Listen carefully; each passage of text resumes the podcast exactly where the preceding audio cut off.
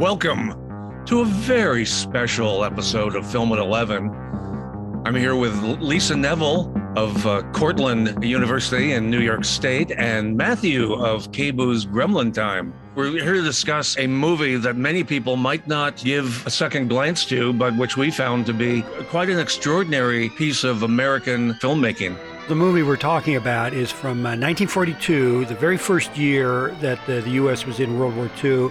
It's from uh, Universal Pictures. It stars uh, Basil Rathbone, Nigel Bruce, Reginald Denny, Evelyn Ankers, and Thomas Gomez.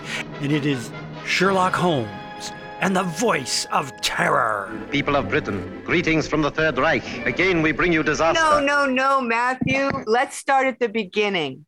The most important part of this film is the card. So, at the very opening of the film, in all the shadows, uh, right over a sort of silhouette of Sherlock Holmes, it reads Sherlock Holmes, the immortal character of fiction created by Sir Arthur Conan Doyle, is ageless invincible, and unchanging. And so I I was immediately struck by this because, of course, on the one hand, they're they need to include this so that we can understand why Sherlock Holmes is still operative in 1942, which is yes. when the film takes place. But I think even more importantly, because this is a film about England fighting for its life in 1942 against the Germans, that it's stating to us and letting us know, not too subtly, that England itself, the empire, which is, you know, sort of loose, not so much of a great empire in 1942, but it will always be invincible, unchanging. England will never cease to be. And I think that this is a key element in the film. Well, we had just got into the war, America had in December of 41. There was a very big push in Washington, D.C., various diplomats and, in essence, undercover agents from the English government and industry were working their way through Washington, D.C., trying to convince FDR to support England and get in on the war and get, send supplies over, but also to propagandize, to get the radio and get Hollywood to make uh, movies that support the war effort. And so this movie, Sherlock Holmes and the Voice of Terror, is one result of this, along with things like Mrs. Miniver and other films. Notice how long that title card stays up. Oh, yeah. very much so. Now, this opening credit uh, title card uh, goes on to say, in solving significant problems of the present day, he, Sherlock Holmes, remains as ever the supreme master of deductive reasoning.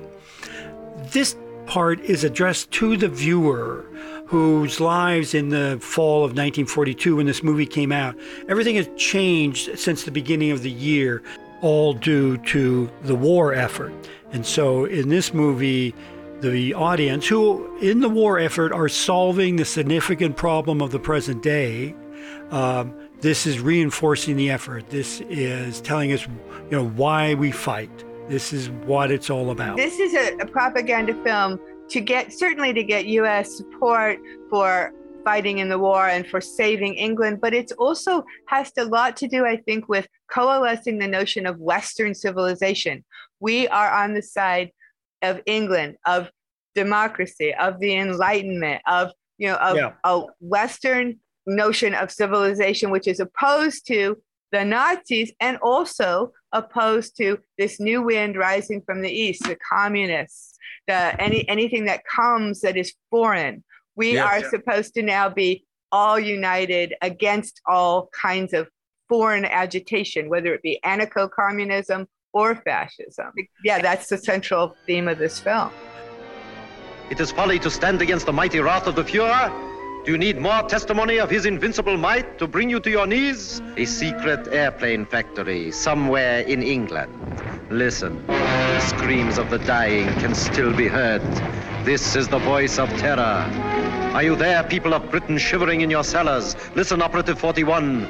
The fuse is lighted. The premise of the film uh, there's a lot of sabotage going on in England, and it's always announced in advance on the radio from uh, Germany. This is the voice of terror. Englishmen, do you still await your doom in your stupid, stuffy little clubs? It will come, I promise you. Operative 23, the time is now. So there's apparently a British trader living in Germany who is becoming a tool of the Nazis, a, the equivalent of Lord Haw, if you remember that figure from World War II, who was later arrested and tried in England. And in fact, Rebecca West wrote a fantastic article about the trial of Lord Haw and its ambiguities. Much like later on, Hannah Arendt uh, covered the trial of uh, uh, Eichmann for the New Yorker and expo- explored some of its ambiguities you know the the the winner gets to rewrite history et cetera but in any case he's baffling the the secret the war council based on information of enemy movements they seem unable to cope with the voice of terror already six military catastrophes have occurred the unmitigated nerve of the press now they're attacking us. Blast the fellow to kingdom come. Only we could keep this insidious stuff off the air. led in part by sir evan barham I'm not sure that I agree with you. What purpose would that serve? Well, the people wouldn't have to listen to it. I've been working along other lines.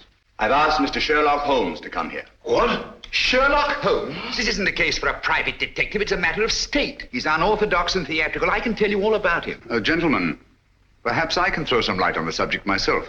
he summons sherlock holmes to the council to enlist his aid in tracking down how these messages are igniting the sabotage First of all, then, the voice must not be blocked off the air. But he's a menace. All over the Empire, this horrible news is broadcast. People are frightened, panicky. The British people are not so easily panicked. It's dangerous, I tell you, to let this thing go on. Dangerous, yes, Captain Shaw.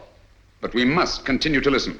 I'm convinced that these disasters are only a prelude, a smokescreen, to cover up a more diabolic plan. And I intend to find out what that plan is. he and watson then go into action We'll let the council know at all times just what you're doing. I shall give you such information as I think wise to disclose in the interests of safety, both the public's and your own. but he suspects almost instantly that there's some kind of leak The Inner Council has never shared its secrets with anyone. so he does not want to tell them I demand that you keep us informed of your activities in progress. Come along, Watson. And so the rest of the adventure is him trying to track down. We don't know it at first, but he's trying to track down the leaker or the traitor within the council. It's Uh, like an espionage story at this point, even though it Exactly. starts uh, supposedly a detective story. He comes in, he's like called in like James Bond almost. this movie is just about an hour long. It's really tightly composed, tightly written. I would argue that it may very well be the first, if not one of the first, true films noirs because it has that incredible chiaroscuro that you see. I think it would have been wonderful to see it on the big screen in 1940 in luminous silver nitrate on that big screen where the illumination was so incredible. There are so many great shots and so much luminous close ups of certain characters.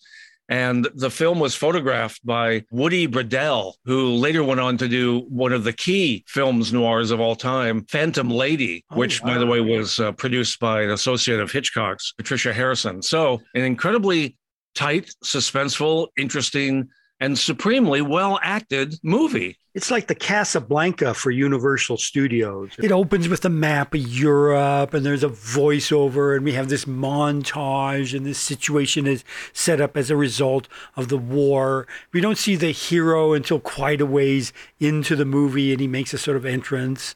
Um, and there were all these great character actors that worked at Universal who are throughout this movie. I mean, none shines better in this film than Evelyn Ankers. She has at least two incredibly powerful scenes. The first of which is when Holmes tracks her down in a Limehouse pub for criminals. Where's the girl, Kitty? Gavin's sweetheart. His wife. Can you get her? It's urgent. Try. Holmes, I don't think I like this place much. He has the unfortunate task of telling her that her husband died tracking down some information for Holmes. Oh, it ain't possible. Well, I was with him only two hours ago. Trying to frighten me. No, I'm not, Kitty. It's you. You killed him. I warned him to stay away from you. I knew you'd do him in. I had nothing to do with it, Kitty. Well, who did then? Who did? He was knifed on my doorstep. And she doesn't want to have anything to do with it at first, but he convinces her. Gavin was killed not by his own enemies, nor even mine, but by the enemies of England. So that's it. Yes, Kitty. The Nazis killed him. Help me to find out what Christopher means, and I promise the man who murdered Gavin shall pay for it. The Nazis caused his death, and that inspires her to get up, circulate through the room, and try to track down this one word clue that her husband had given Holmes. And then she makes this really rousing speech that's actually quite convincing to me, too. All right, don't help me then. Cut your own throats, that's what you're doing. Help me or help the Nazis? Sure, the Nazis killed Gavin. They might be your friends protecting them the way you are. Don't you know that all the crimes they commit are being blamed on you? Well, they are, and I hope you're hanged for them. You can have it. As for me, I'm British, and I'm proud of it. Nobody's gonna call me a Nazi and get away with it.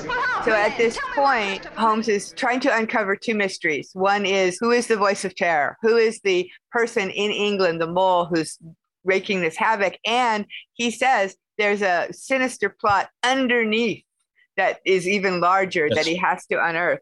And so this is going to involve all of his deduction. And he's so he goes into this sort of uh, east end of London, this sort of lower class area, uh, to look for the man who was getting information, who died on his doorstep, is part of this criminal underground, this sort of lower class community of people who are who, who the government and the, the the structure of England has not done a whole lot for them, and they don't feel a lot of loyalty to it. They're so they're sort of living by their wits. And as he walks into this area of where most upper class people do not walk, uh, somebody menaces him, and Sherlock Holmes says, "This is still a free country. A man may walk where he pleases." yes. Even if it's the dark and sinister alleys of Limehouse, as they say. Great. yes. And so then he says to Kitty, who's who's upset that her husband is dead, of course, but who doesn't want to have anything to do with the police and the, the people that he was always in conflict with. And Sherlock Holmes says, the cutthroats of the world, the ones who killed your husband, they menace us all. You can help stop this savagery. And then so she is convinced by Sherlock Holmes, and then she goes on to convince this entire crowd of hardened criminals that they should align themselves with Holmes. And hmm. she says to them, Help me or help the Nazis. I am British and proud of it. And then she calls them cowards.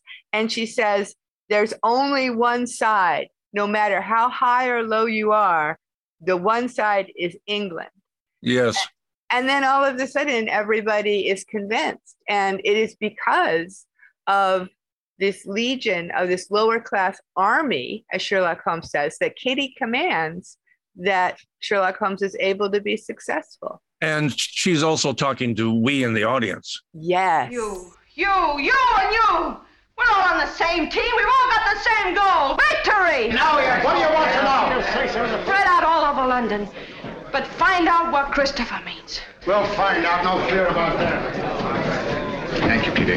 Well done, my dear. Remember the, the millions of people who Yeah. suffered greatly during the Great Depression. They don't necessarily feel any kind of alliance with the Rockefellers, and Yeah. you know, why should they be fighting? They don't, uh, you know. So this is a convincing them as well. Exactly. Yeah. So The photography in that scene, we've got, Oh, my oh, man, it's the German expressionism, shadows everywhere. And uh, as, as Orson Welles said, black and white photography is the actor's friend.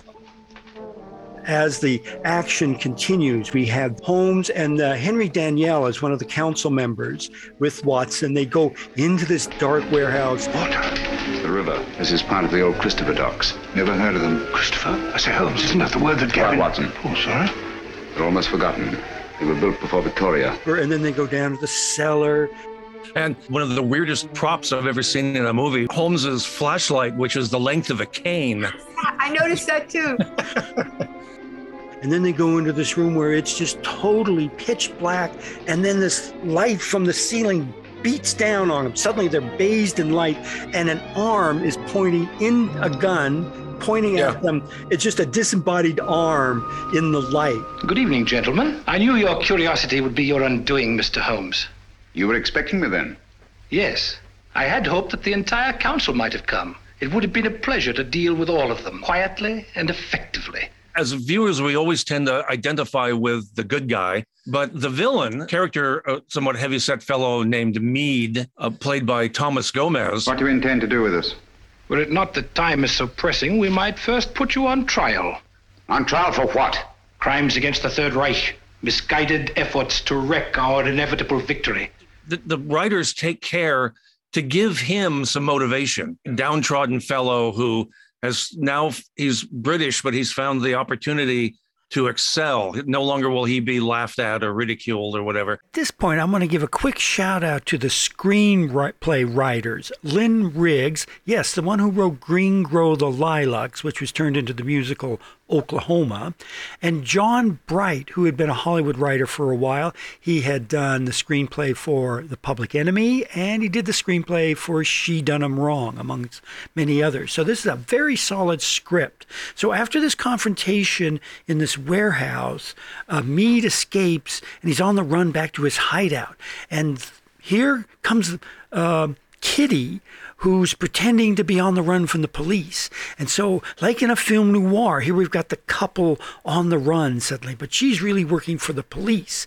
And uh, Meade now uh, takes her into his hideout, and they become intimate, and such way in such a way that he starts to reveal himself to her.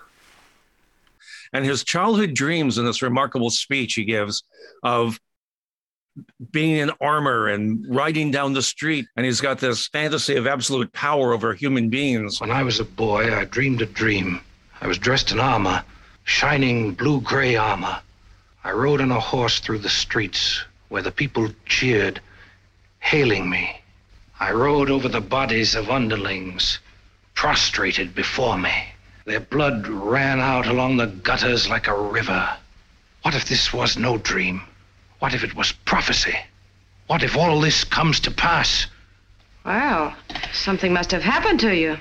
And uh, they're dashed at the end when he learns that his closeness to Kitty has been a setup on the part of Holmes. And the sense of betrayal that he shows also in close up is so incredibly subtle. It's a really remarkable actorial turn. He's got this incredible presence. When he writes about his dream of riding on a horse in armor over the bodies of yes. his underlings prostrated before me their blood running out in gutters like a river and, and i mean of course that is so repulsive yes. that fantasy of absolute power and then he says to kitty what if this is a prophecy so then of course you there's this sort of sense of madness He's mm. gone insane because of this vision but you are absolutely right. There is something so, we're being seduced also. We're being seduced to feel a, a kind of pity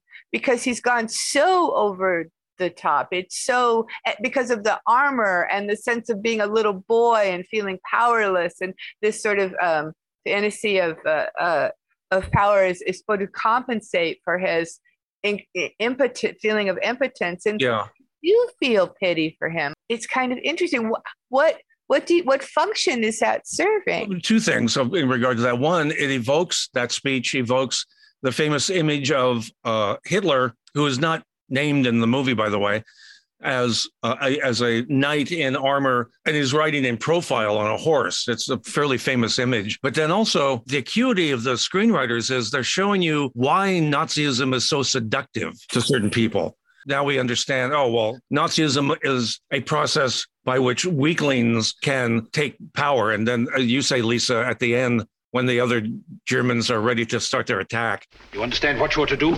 Yes, sir. I'm going with the first contingent to Liverpool. They have been ready and waiting for weeks. One guy says, You go.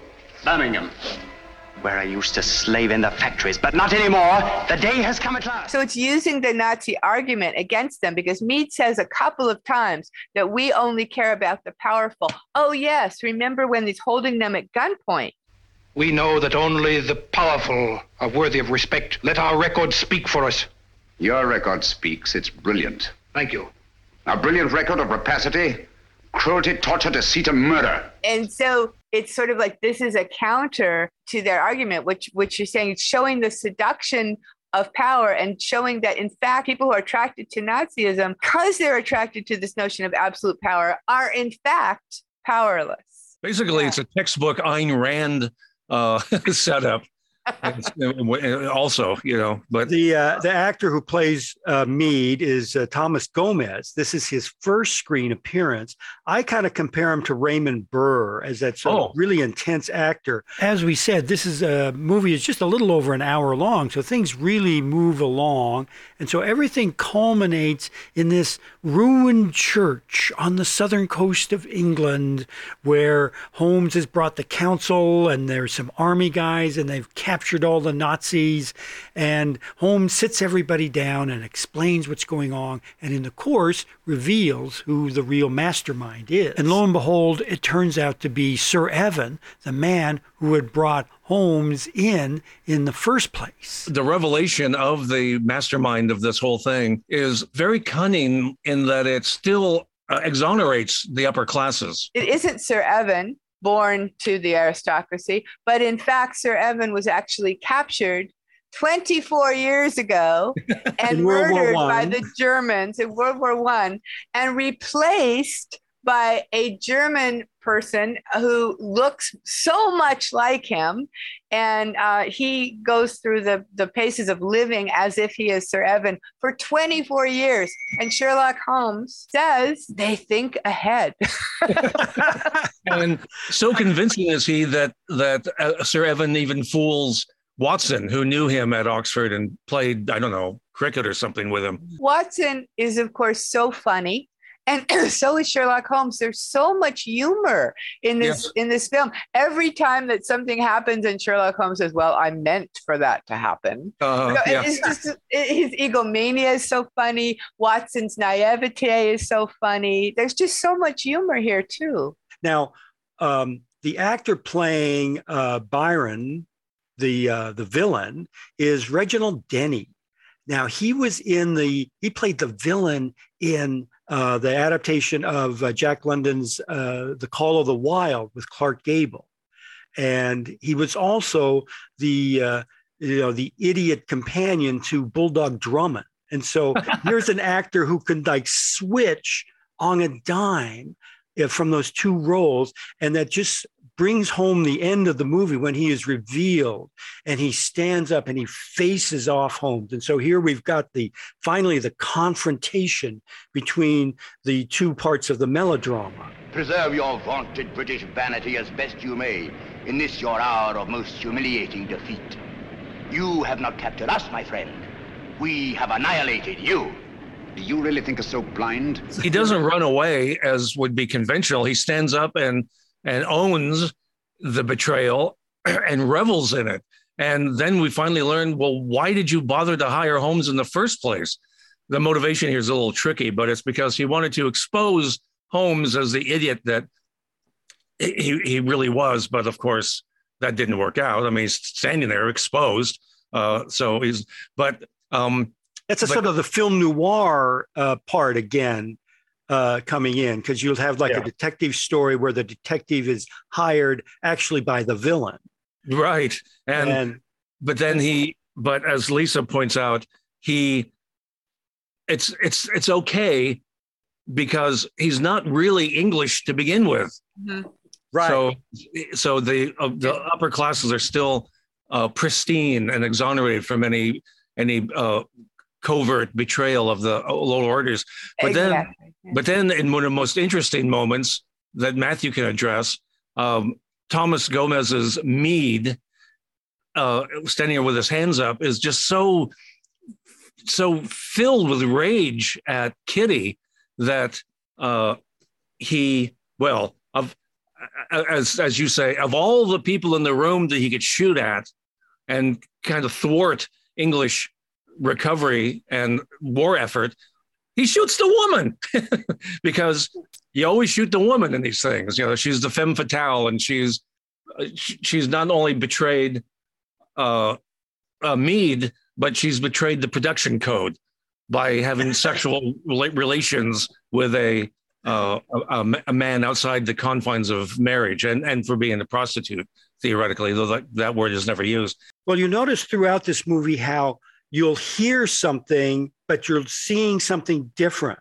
And so here we've gone through the whole story, and here we've got the confrontation at the end where all the characters are assembled and the detective explains what's been going on all this time.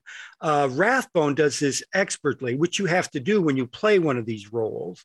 And, uh, you know, William Powell was great as it in mm-hmm. the, the Thin Man series. So instead of just having that as the main thing going on, we've got the Meade and Kitty story in the background. Of course, they're not being very smart by first off not securing the prisoners with handcuffs or anything and doing a quick search for weapons on them. And then they bring out the informant in front of them. So that's uh, yeah. uh, so there's a problem there, uh, but it's like uh, moves things along so that as Holmes is explaining and as he's confronting the villain now revealed, the audience is being cut to shown Gomez's character looking at the gun and Kitty looking at him, and and that sort of builds up by the cast as they think everything's been resolved ends up moving away from Kitty, and she's like directly exposed to Gomez and that's all shown visually as we're hearing the explanation exactly. by yes. Holmes and the final confrontation with the villain who thinks that the Nazi invasion is is on its way and he has every right to think that he's going to get out of this. There's a lot of a lot of traffic uh, uh, directing in this yeah. particular passage just to get Kitty isolated so she can become the final victim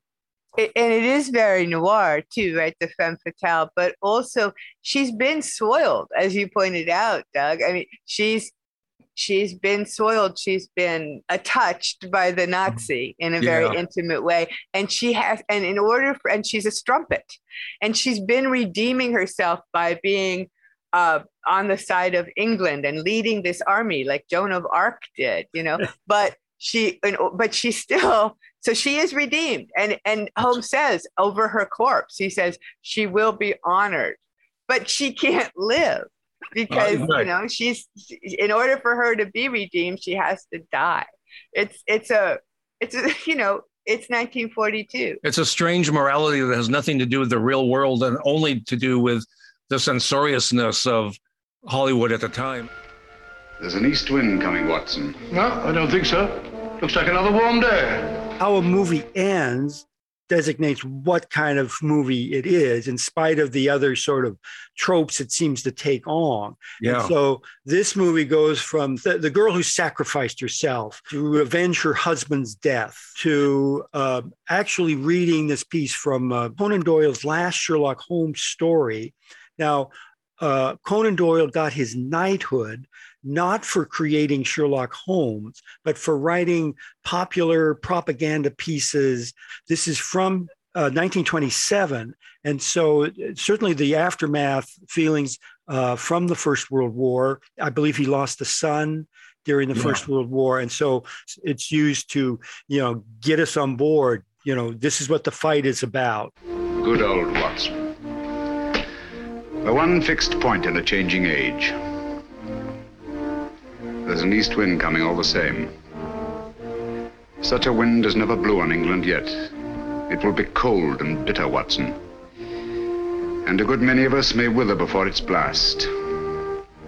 But it's God's own wind nonetheless. And a greener, better, stronger land will lie in the sunshine when the storm is cleared. And then at the end, it's the uh, war bonds to uh, support the film. So this is like pure war effort film right from like the darkest years of the war. Um, 1942, we were engaged at the Battle of uh, Guadalcanal in the Solomons, which is considered a turning point, but this was just starting. And then in the real war, or the real main part of the war, Stalingrad, the siege of Stalingrad was going on at this in September of 1942. So eh, things were still. And that's the east wind. Right? Yeah. The east wind is coming from Soviet Union. The that's comic right in there too. Yeah. Well, we've been talking about a light comic serious thriller masterpiece, Sherlock Holmes and the Voice of Terror. And we've been here with uh, Lisa Neville, always welcome, and Matthew of KBOO's Gremlin Time, his monthly uh, short story reading enterprise. And uh, we'll be back sometime later this year with yet another very special edition of Film at 11.